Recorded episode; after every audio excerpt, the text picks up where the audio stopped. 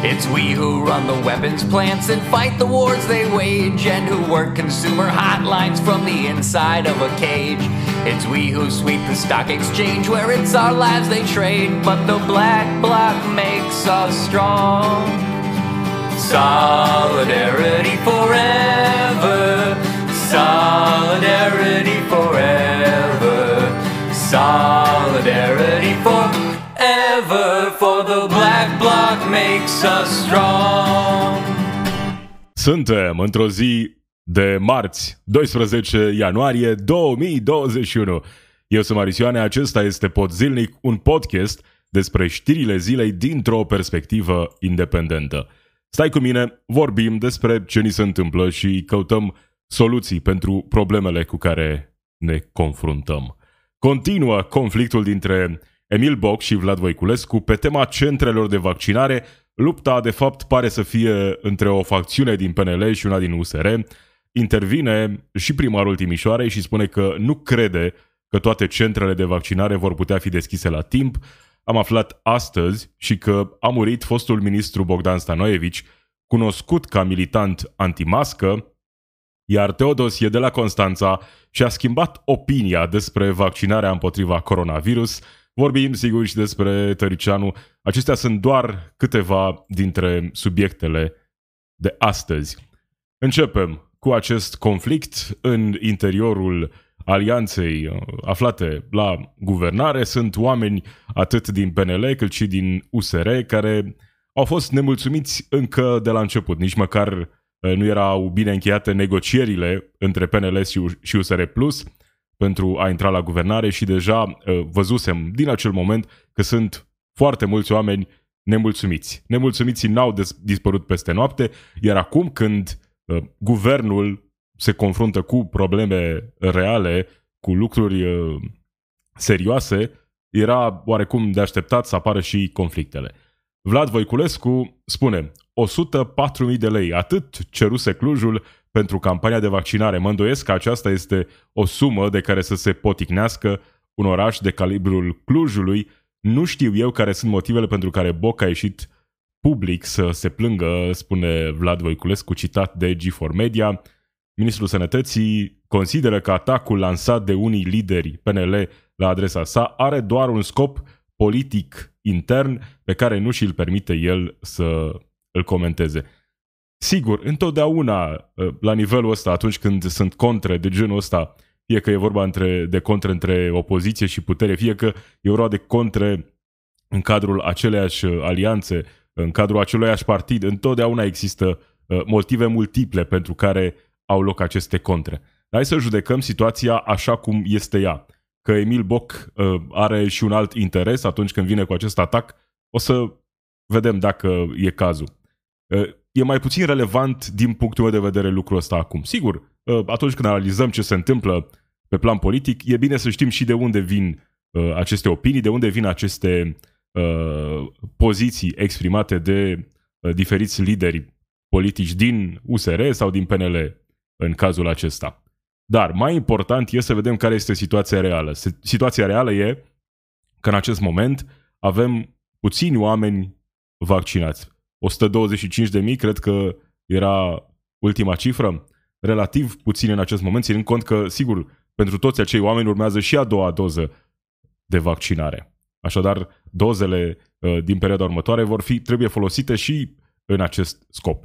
Dar trecem peste asta. Acum, guvernul, împreună cu autoritățile locale, trebuie să organizeze această campanie de vaccinare. E nevoie de bani pentru ca acest proces să se desfășoare așa cum trebuie. Vlad Voiculescu poate că are dreptate atunci când vorbește despre Cluj, despre faptul că hm, poate Clujul uh, se va descurca, dar sunt atâtea și atâtea localități care poate că nu se vor descurca. Uh, a revenit uh, Vlad Voiculescu la un moment dat și a spus că uh, e mai mult ca sigur, aproape sigur, de fapt, aproape sigur că Ministerul Sănătății se va putea ocupa astfel încât să plătească salariile oamenilor care vor activa în aceste centre uh, de vaccinare. Dar asta după ce a început uh, acest scandal, pentru că în acea propunere de ordonanță de urgență, de hotărâre de guvern, uh, era clar specificat faptul că autoritățile locale trebuie să se ocupe și să organizeze și să financeze direct aceste centre de vaccinare. Încă o dată, motivul pentru care Boc a hotărât să vorbească public despre asta și nu în interiorul partidului sau al alianței, uh, e un lucru despre care, sigur, putem vorbi, putem specula și o să o facem, nu e nicio problemă. Dar mai importantă e problema uh, reală de la care pleacă lucrurile. Pentru că așa va fi întotdeauna, întotdeauna când vor fi scandaluri de genul ăsta între politicieni, motivele uh, care îi aduc uh, în spațiu public și nu în spatele ușilor închise sunt uneori multiple. Știm de la începutul acestei alianțe de guvernare că au fost atâția nemulțumiți. Vedem care e poziția lui Vlad Voiculescu. Uh, se plânge că este atacat de Emil Boc. Emil Boc continuă. Nu s-a întâmplat nimic important. Așteptăm forma finală a ordonanței de urgență pe care sperăm uh, Ministrul Sănătății să o corecteze cu alocarea financiară aferentă administrațiilor locale. Mai vin cu un argument în plus. Uh, strategia de vaccinare împotriva COVID-19 adoptată de guvern în decembrie 2020 spune foarte clar în capitolul 8 în final pentru și citez acum, pentru îndeplinirea obligațiilor date în sarcina autorităților administrației publice locale, guvernul alocă resurse financiare de la bugetul de stat. Deci faptul că un ministru al sănătății a ignorat un act al Guvernului României publicat în monitorul oficial spune multe. Uh, administrație... Vezi, aici, de fapt, apare situația care a fost reclamată și de Vlad Voiculescu și de mai mulți susținători sau poate chiar membrii USR. Faptul că Emil Boc vine și-l atacă direct pe Vlad Voiculescu. Dar între timp, Vlad Voiculescu face parte din guvernul domnului Câțu. Florin Câțu este premier. Și sigur că treaba asta intră în atribuțiile Ministerului Sănătății, dar o astfel de propunere nu vine fără ca Florin Câțu să fi știut despre ea. Deci, de asta, e important să vedem și de unde vine atitudinea aceasta a lui Emil Boc, dar, în același timp, să nu uităm care e problema inițială de la care a plecat totul, care e una reală și care trebuie rezolvată, indiferent uh, de cine considerăm că are dreptate în acest uh, scandal. Trebuie găsită o soluție astfel încât procesul de vaccinare să funcționeze corect. Și dacă ziceam că o să ne ocupăm puțin și de motivele pentru care uh, consideră unii că ar fi mm, apărut acest scandal, deputatul USR, Emanuel Ungureanu, îl acuză pe Emil Boc de ipocrizie fără margini, acesta spune, a spus la Antena 3, domnul Boc e supărat că la Cluj s-a schimbat un uh, manager preferat, ăsta e substratul supărării domnului Boc, domnul Boc e ca o vulpe politică bătrână, joacă empatia, Clujul are buget de 400 de milioane de euro, când ai nevoie de 100 de mii de lei, uh, înseamnă nici măcar 30 de mii de euro, să te plângi că nu are milă ministerul de tine, primăria Cluj, e dovadă de ipocrizie fără margini. Uh, Emanuel Ungureanu cred că uh, a fost și rămâne uh, unul dintre cei mai buni atacanți din USR. Asta nu înseamnă că are neapărat dreptate, pentru că dacă e să vedem care a fost opinia exprimată de Emil Boc, era că nu se referă doar la orașul său, se referă la organizația municipiilor din care face parte și spunea că în numele acelei organizații vorbește, vorbea de faptul că, da, sigur, sunt orașe care își vor permite să organizeze aceste centre, chiar poate și fără ajutor uh, de la guvern, dar în același timp vor fi acele orașe care nu se vor putea descurca. Și atunci apare acea situație în care români din diferite zone ale țării vor fi discriminați. E în regulă să crezi că uh, Emil Boc are uh, motive ascunse și poate chiar are. Dar în același timp, hai să nu uităm care e situația reală faptul că guvernul vine cu această propunere, care poate până la urmă va fi modificată într-o formă uh, care, nu știu, va duce la o organizare mai bună a acestor centre de vaccinare. Dar între timp avem varianta inițială în care știm că li s-a pus așa autorităților locale uh, această decizie cumva în față, hai, descurcați-vă și apoi când apar problemele, noi, cei de la guvern, vom spune că nu e vina noastră, noi uh, suntem adepții descentralizării și i-am lăsat uh, pe oamenii de la nivel local să se ocupe de această situație a vaccinării. Nu. Uh, guvernul, uh, Florin Câțu, Ministerul Sănătății, Vlad Voiculescu, cu toții trebuie să-și asume această campanie de vaccinare. Sigur că e nevoie și de colaborarea autorităților locale, dar în același timp e nevoie și de finanțare. E, asta trebuie să fie prioritatea numărul unu în acest moment, pentru că degeaba ne spui pe de o parte că vaccinarea e soluția. Vaccinându-ne vom scăpa de această pandemie. Purtați mască și în regulă, uh, pentru că vor veni vaccinurile și la un moment dat vom scăpa de această pandemie. Dar dacă nu iei într-adevăr în serios campania de vaccinare, dacă nu organizezi totul astfel încât să meargă perfect această campanie, ă, e clar că e sortită eșecului. Și în acest moment nu văd, cel puțin deocamdată, exemple de organizare care să fie încurajatoare.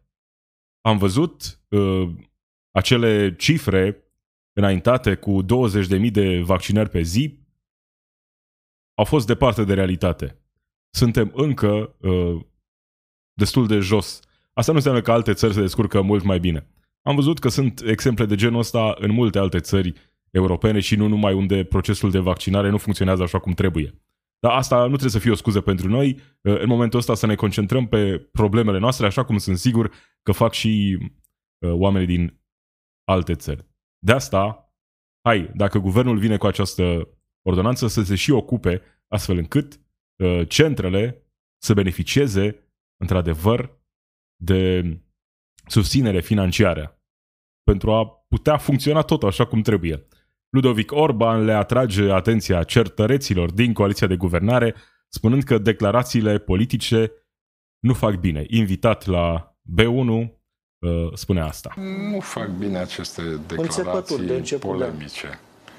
Polemice. Eu sunt adeptul că în momentul în care am hotărât să guvernăm România, trebuie să fim serioși.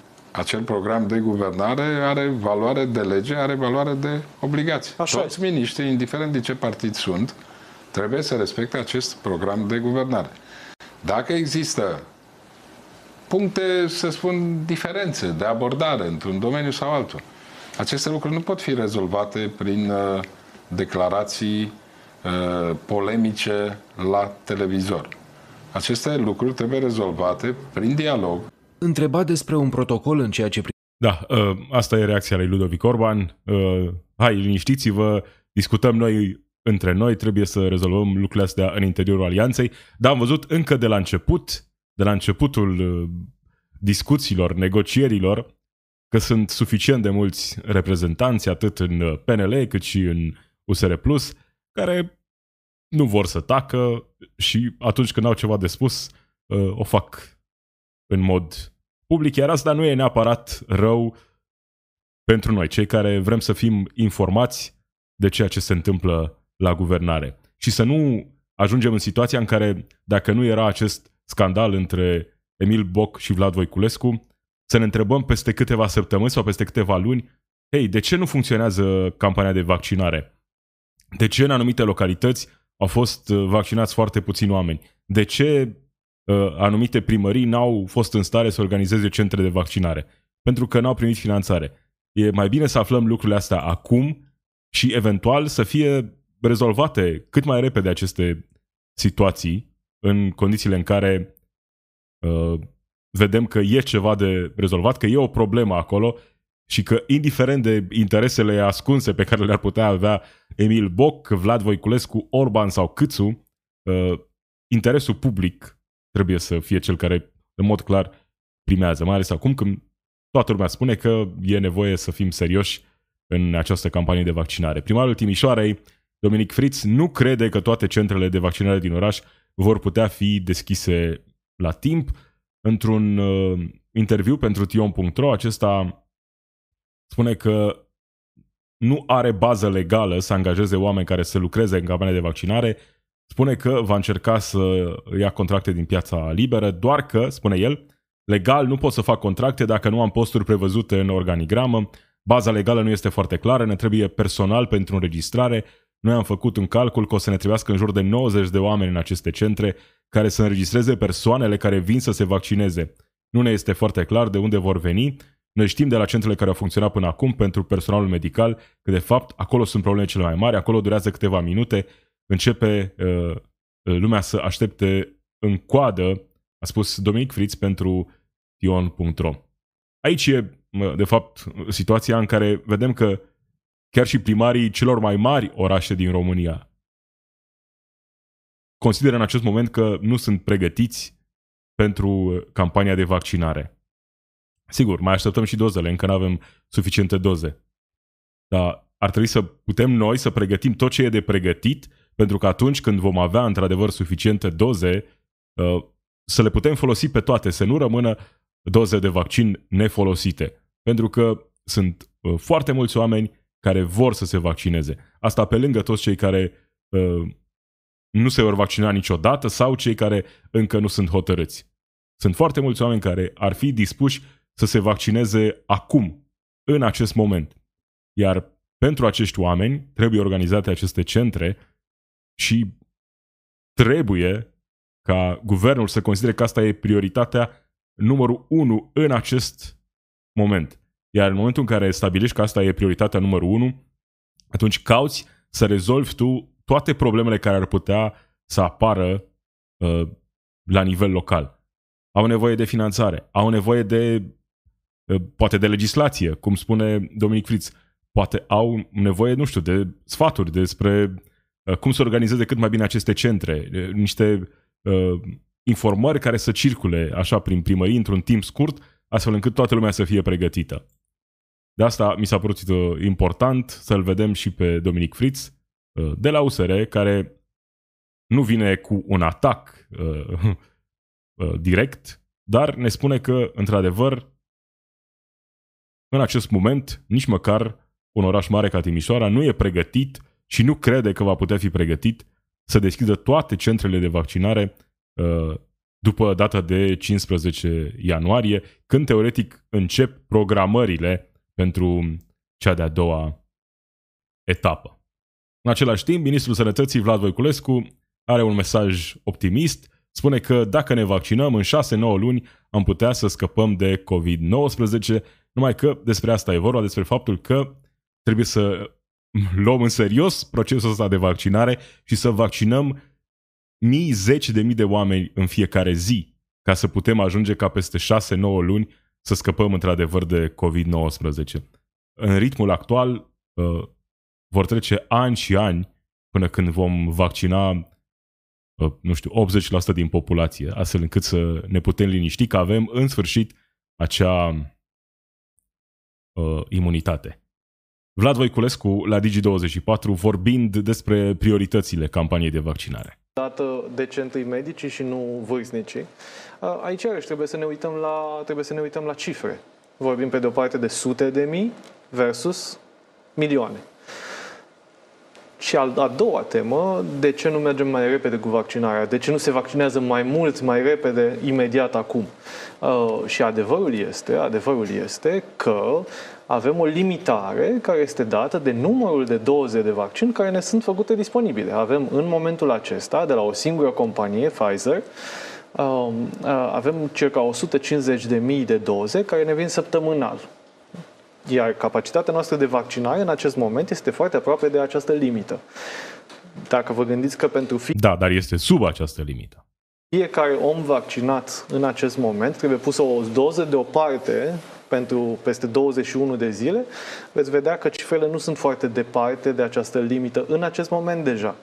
Ce sperăm și odată cu odată cu aprobarea celui de-al doilea vaccin, uh, sperăm ca aceste, ca aceste cifre să crească și avem ca uh, această limită să, să, să crească, să avem mai multe doze de vaccin disponibile și avem uh, motive să credem că asta se va întâmpla în perioada imediat următoare. Mai sunt cel puțin două vaccinuri Um, pe care le, pe care, despre care știm că sunt în proces de a fi aprobate. Sperăm ca lucrul ăsta să se întâmple cât mai curând Și asta va schimba un pic jocul. Deci ce facem în momentul ăsta este să pregătim terenul pentru ceva să vie, pentru uh, aceste noi vaccinuri care, care ar putea să fie disponibile și în același timp să îmbunătățim, să îmbunătățim procesele în fiecare zi. Și sunt destule lucruri de îmbunătățit și nu spun deloc că totul până acum a fost perfect. În ultimele două săptămâni, de când am venit, am clădit o echipă la Ministerul Sănătății care, printre altele, și-a setat ca prioritate să sprijine echipa de, echipa de, echipa de vaccinare. Hai să vedem că asta a fost ultima greșeală sau una dintre ultimele greșeli de la guvernare și că procesul de vaccinare se va desfășura așa cum trebuie de acum înainte. Deci în momentul ăsta suntem, avem chiar și acele doze puține, au fost folosite mai puține doze decât au venit, pentru că n-au avut, uh, nu știu, organizarea necesară, au fost uh, doctori care n-au vrut să se vaccineze, dar uh, așteptăm acum doze noi de vaccin care vor veni în zilele următoare și trebuie să facem în așa fel încât acele doze să nu stea în depozite la rece prea mult timp, să ajungă să fie într-adevăr administrate, pentru că sunt mulți oameni care vor să se vaccineze acum. Și cred că odată ce vor observa că procesul de vaccinare e sigur și simplu, cred că vor fi din ce în ce mai mulți cei care vor dori să se vaccineze. Iar în momentul ăla, clar, va fi nevoie de o creștere serioasă a capacității de vaccinare. Hai să vedem cum va arăta în varianta finală acea uh, hotărâre de guvern. În același timp, avem un avertisment de la Organizația Mondială a Sănătății care spune că imunitatea colectivă nu va fi atinsă în 2021, asta în ciuda campaniilor de vaccinare. Imunitatea de turmă nu va fi atinsă anul acesta, spune un cercetător din cadrul Organizației Mondiale a Sănătății. E și greu să ne gândim la uh, un astfel de obiectiv, ca 2021 să fie uh, într-adevăr sfârșitul pandemiei, pentru că știm, pe lângă țările care beneficiază de doze și chiar dacă se organizează mai prost sau mai bine, uh, mai sunt și acele țări care nici măcar nu primesc doze. Noi avem uh, fericitoa șansă de a fi în grupul țărilor din Uniunea Europeană care au negociat împreună pentru a primi aceste doze. Lumea a treia mai așteaptă și va mai aștepta mult timp de acum încolo. Rămânem în aceeași uh, temă cumva. Astăzi am aflat că a murit fostul ministru Bogdan Stanoievici, cunoscut ca militant antimască. El s-a infectat cu coronavirus la sfârșitul anului trecut. Era deja de mai mult timp în stare gravă la terapie intensivă. Acesta uh, a fost întrebat la un moment dat de reporteri de ce nu poartă mască și a spus că nu poartă mască pentru că este sănătos, nu are nevoie. Uh, tot Bogdan Stanoevici spunea la un moment dat că acest virus a fost creat în laborator, nu mai există niciun fel de dubiu, spune că uh, exista un brevet, brevet înregistrat și la Paris și la New York, virusul fiind creat în laborator, nefiind creat uh, de natură. A fost la acele proteste anti-mască, nu a purtat mască de protecție și a ajuns să-și piardă chiar el viața în urma complicațiilor uh, infecției cu coronavirus uh, la sfârșitul anului trecut. Ăsta nu e un moment în care, aha, hai să uh, ne bucurăm că a murit unul care nu credea în coronavirus și nu purta mască. Nu, orice moarte e o tragedie. La fel cum o tragedie e, sunt sutele de morți zilnice ale românilor care au crezut sau n-au crezut în coronavirus.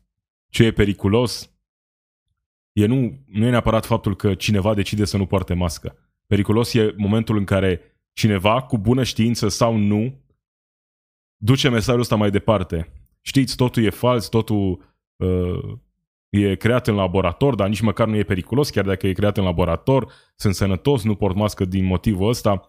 Aici e, de fapt, problema.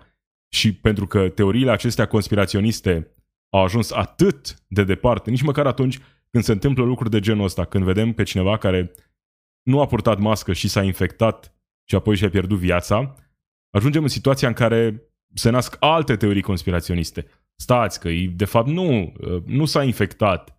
L-au omorât pentru că a vorbit împotriva ocultei mondiale, sataniștii, neomarxiști, da, știi? Tot, totul e o conspirație. Realitatea nu mai există în 2021. Nu mai există adevăr. Totul e o mare conspirație. Întotdeauna se găsește câte o explicație de genul ăsta. Nu, nici măcar nu trebuie să ai prea multe argumente. Pentru că sună așa credibil, nu? Uite, un militant antimască l-au infectat și și-a pierdut viața. Acum ca să ne arate nouă tuturor celor care nu credem că uite uh, ce putere au ei. Teorii de genul ăsta chiar circulă, iar teoriile de genul ăsta sunt promovate uh, chiar de oameni care ne reprezintă în Parlamentul României. Una dintre aceste persoane era ca chiar uh, Diana Șoșoacă, care spunea într-o emisiune la Antena 3 că nu vrea să spun mai multe, dar uite ce i-au făcut lui Bogdan Stanoevici, că e în spital. Ce i-au făcut? Nu și-a făcut-o cu mâna lui uh, ignorând măsurile de protecție sanitară, nu? Nu ne bucurăm pentru că o persoană care nu a crezut uh, în virus s-a infectat sau că o altă persoană și-a pierdut viața din cauza asta. Nu, dar în același timp e important să înțelegem că acești oameni nu își pun în pericol doar propria viață. Le pun, uh, pun multiple vieți în pericol. Sunt oameni care au încredere în Uh, genul acesta de persoane. În oameni ca Bogdan Stanoevici, în oameni ca Diana Șoșoacă. Și atunci, de fapt, de acolo vine și uh, acest, nu știu, uh, atac, dacă poate fi perceput ca un atac.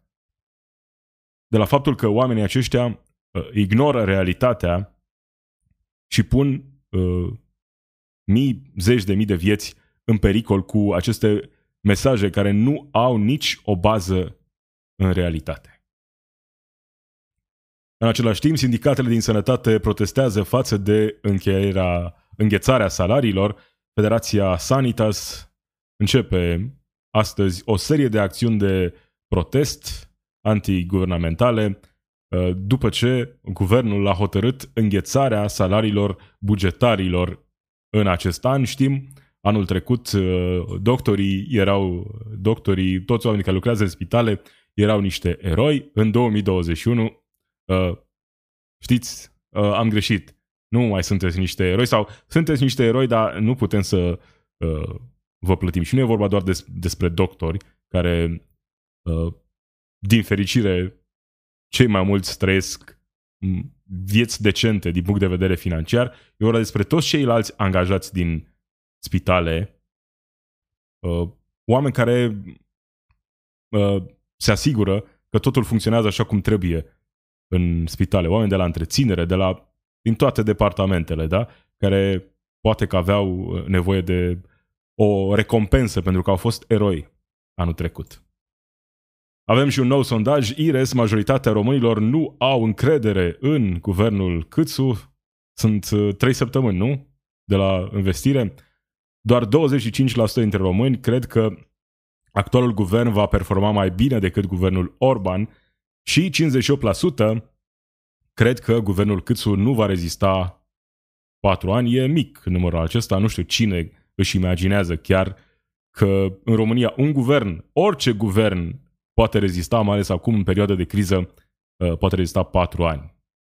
Uh, asta e mm, situația, e una dificilă oricine s-ar fi aflat la guvernare, cred că uh, povestea era oarecum similară. Ajungeam în același moment în care, la un moment dat, uh, guvernul acesta va fi fie sacrificat din interiorul alianței, fie va fi uh, demis de opoziție, dacă va exista la vreun moment dat o opoziție organizată.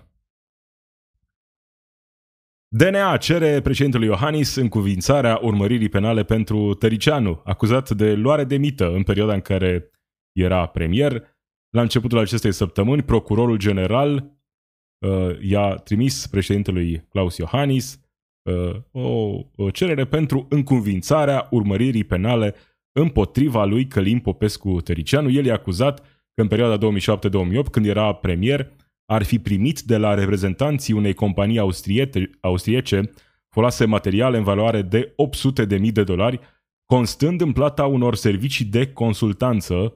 În schimb, Tăricianu și-ar fi exercitat atribuțiile, astfel încât să fie adoptate o serie de hotărâri de guvern în favoarea companiei. Din ce înțeleg, e vorba despre uh, acel dosar Microsoft în care uh, uh, s-ar fi primit uh, aceste uh, șpăgi, spune DNA, prin intermediari.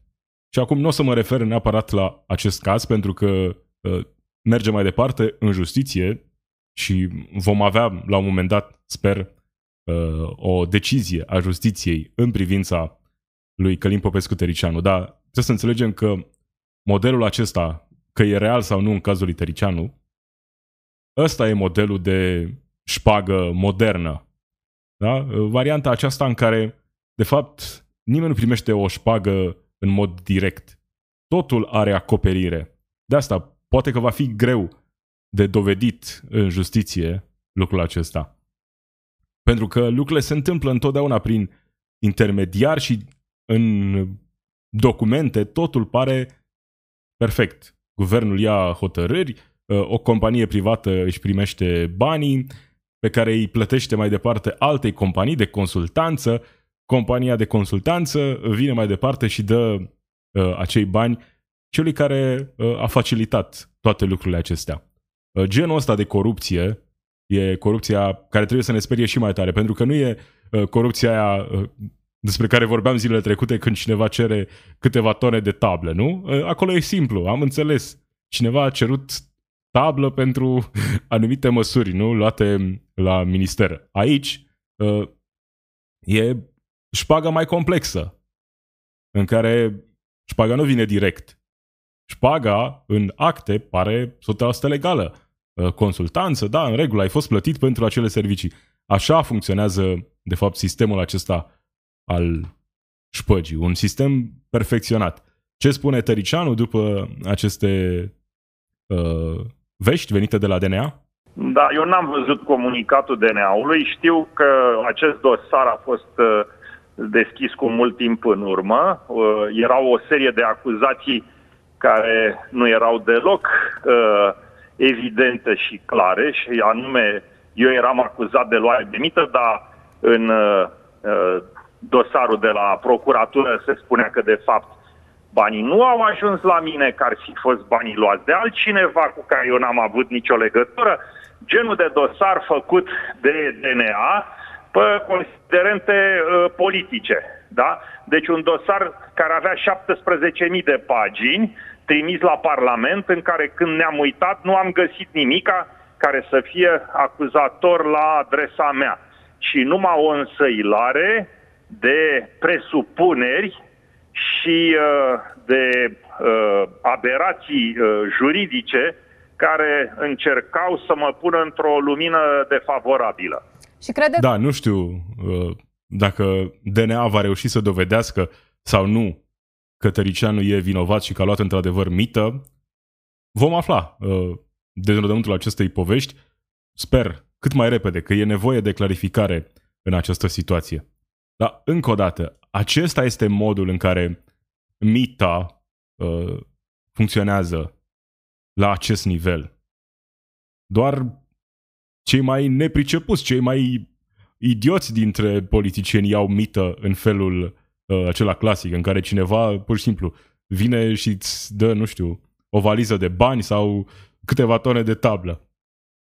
Asta e mita, uh, nivelul 2.0. Mai există și uh, o altă variantă în care cineva face tot felul de favoruri atunci când are puterea. Unor companii private, da? Uh, și nu primește absolut nimic în schimb. Apoi, când acea persoană își încheie activitatea la guvernare sau în orice poziție publică ar fi ocupat înainte de acel moment în care a avut multă putere, după ce își încheie uh, această etapă din viață, ajunge cumva să colaboreze cu una dintre companiile sau cu mai multe companii pe care le-a susținut în vremea în care uh, avea puterea la guvernare, de exemplu.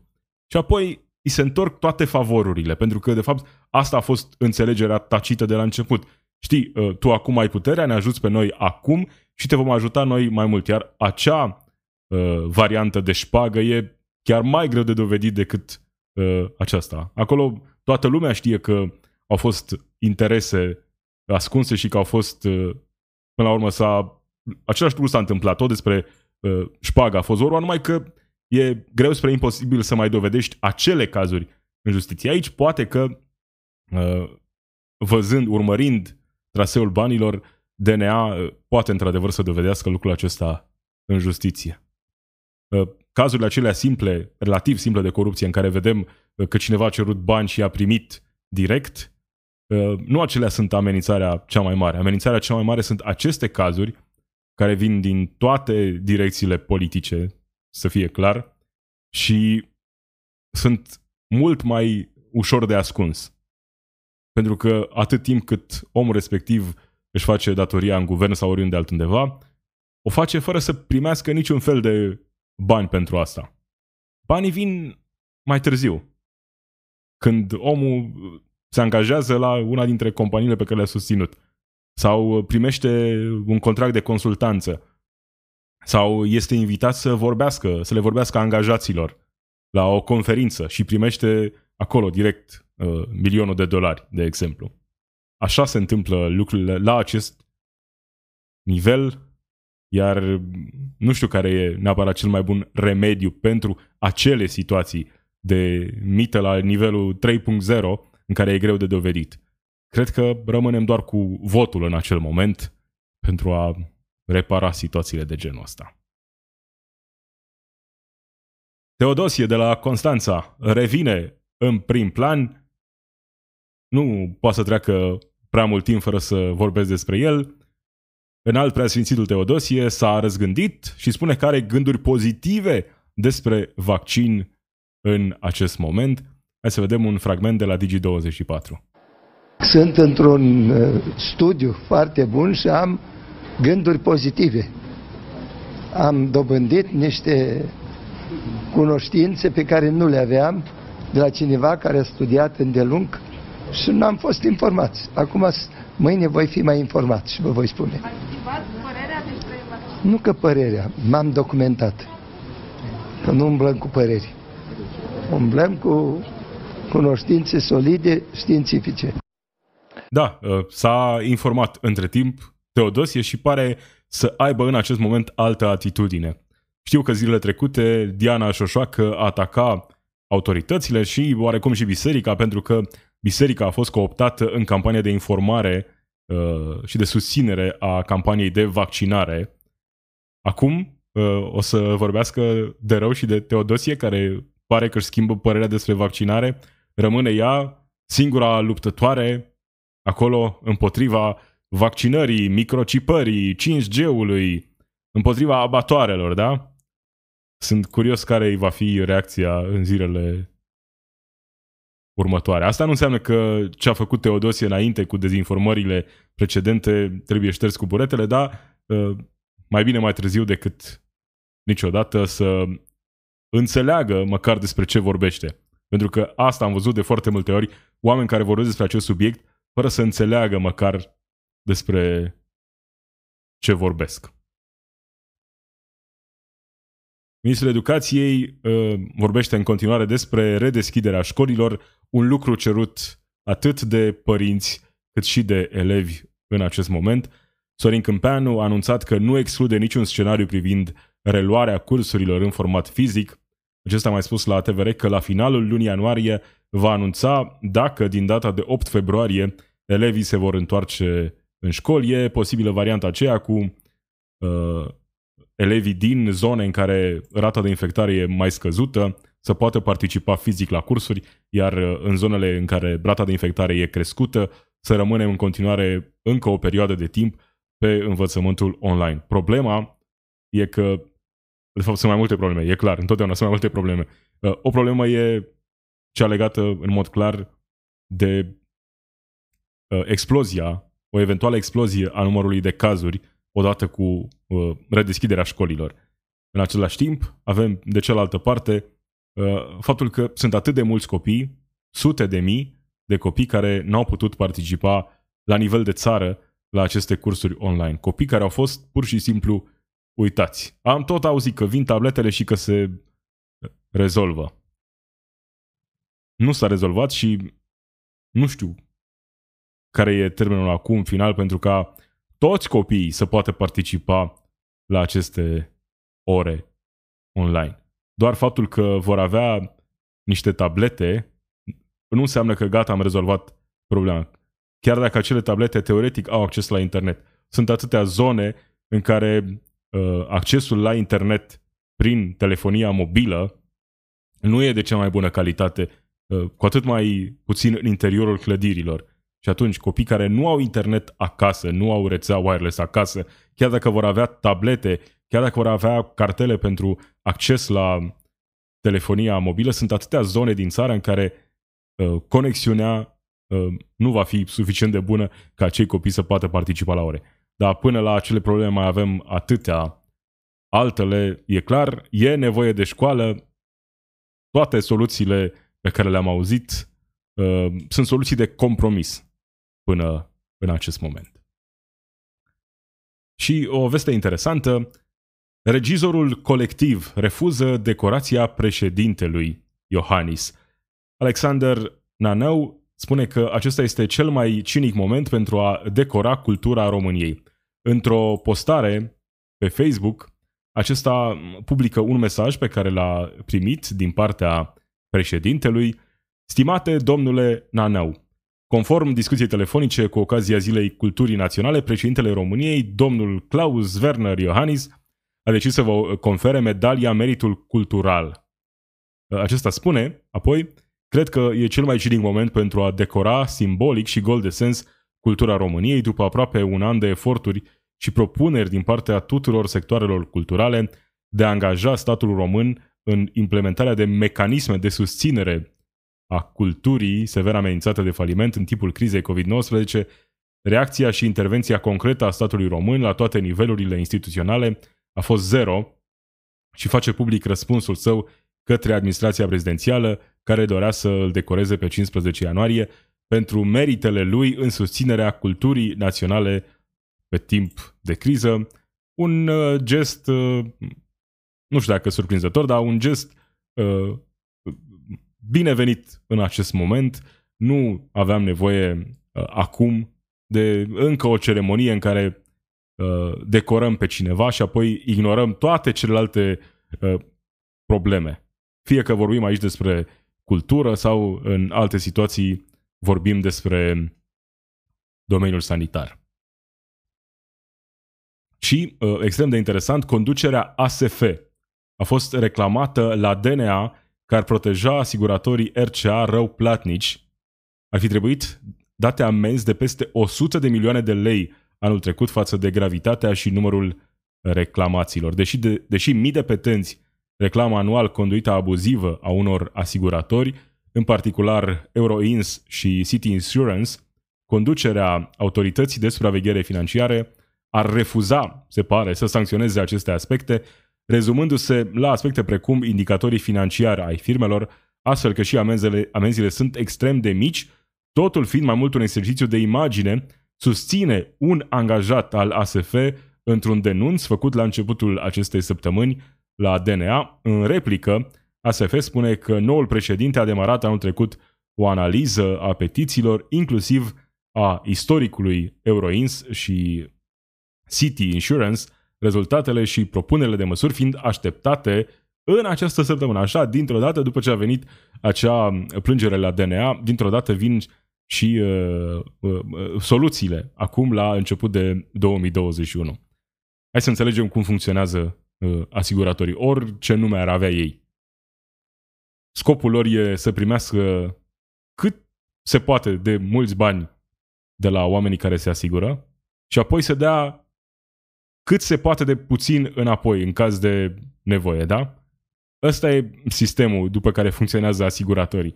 Și atunci e oarecum logic faptul că acești asiguratori care au și cea mai mare cotă de piață, cred, pentru că au și cele mai uh, mici uh, tarife, să refuze uh, cererile.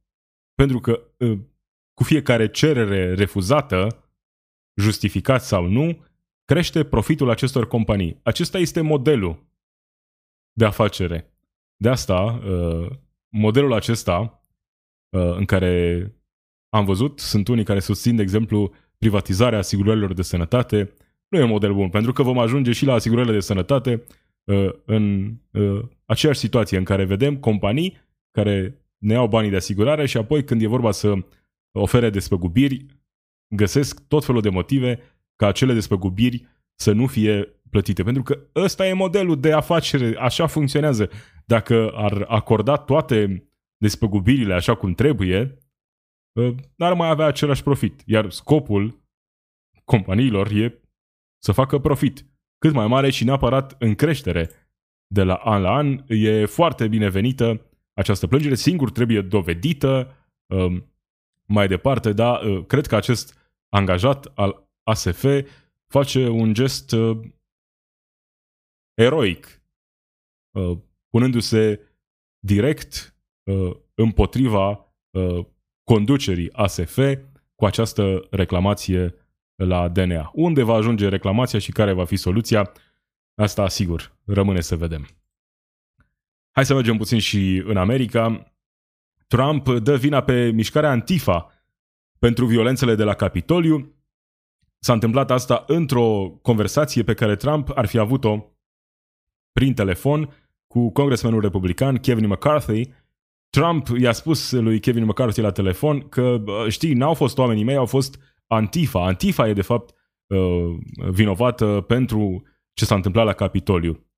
În acel moment, uh, Kevin McCarthy, republican, care l-a susținut pe Trump uh, întotdeauna, i-a spus lui Trump nu e Antifa, e MAGA, Make America Great Again. Știu asta pentru că am fost acolo, iar uh, mai târziu în conversație, congresmenul i-ar fi spus președintelui, de ajuns, e gata, alegerile s-au terminat. Mai mult, McCarthy l-ar fi sfătuit pe Donald Trump să-l sune pe Joe Biden, să se întâlnească cu președintele ales și să lase o scrisoare de bun venit în biroul de la Casa Albă pentru succesorul său. Pentru că Știm, uh, democrații au fost uh, dezamăgiți în 2016 când Donald Trump a câștigat alegerile, dar imediat, la câteva zile, președintele încă în exercițiu, Barack Obama l-a invitat pe Donald Trump la Casa Albă, i-a lăsat și acea scrisoare uh, pe care o lasă toți președinții celor care preiau mandatul mai departe. Și a avut loc un transfer pașnic al puterii.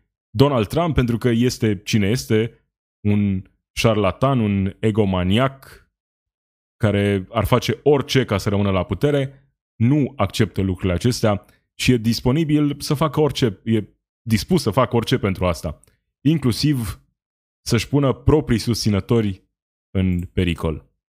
De la CNN, citat de Antena 3, aflăm că Congresul a inițiat actul de acuzare a lui Donald Trump ar putea fi uh, suspendat uh, pentru a doua oară și apoi uh, destituit în Senatul American. Va fi destul de greu. O altă variantă era uh, invocarea articolului 25 în care vicepreședintele și uh, membrii cabinetului său puteau să îl demită uh, imediat. Mai există o variantă cu amendamentul 14, cred, din Constituție, care spune că cineva care uh, participă sau susține acțiuni de insurecție, uh, poate fi, uh, îi poate fi suspendat dreptul de a participa la alegeri în viitor.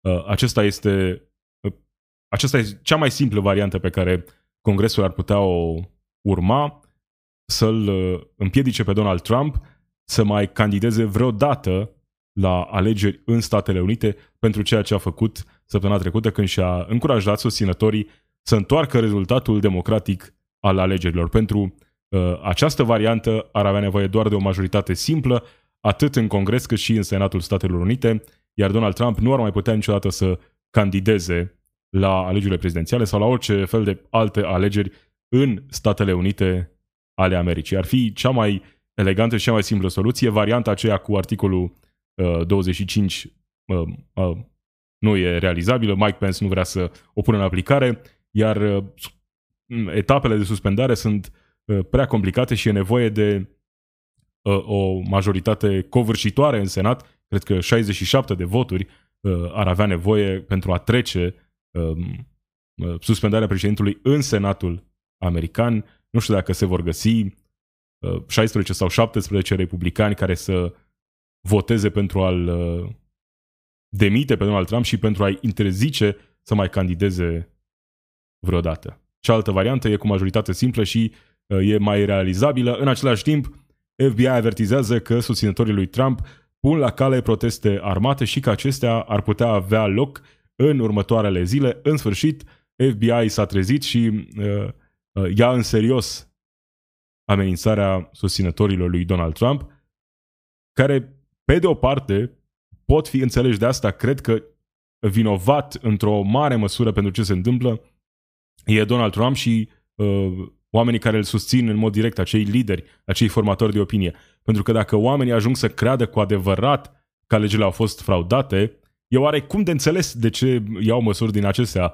uh, dintre cele mai radicale. Sigur că alegerile nu au fost fraudate și că Donald Trump nu a prezentat dovezi pentru asta, dar cei care cred asta cu adevărat uh, se consideră patrioți, nu? Pentru că ei sunt cei care salvează democrația. Nu realizează că au fost păcăliți de un șarlatan și că ceea ce fac ei e exact opusul. Susțin tendințele dictatoriale ale lui Donald Trump în încercarea lui de a rămâne cu orice preț la putere. Acesta a fost Spot Zilnic. Marisioane sunt eu. Zi bună!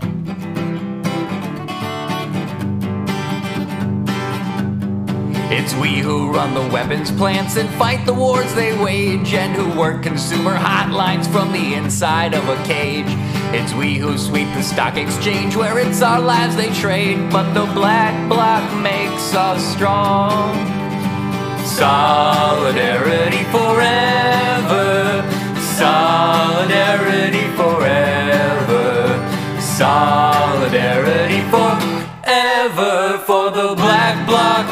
Jesus strong.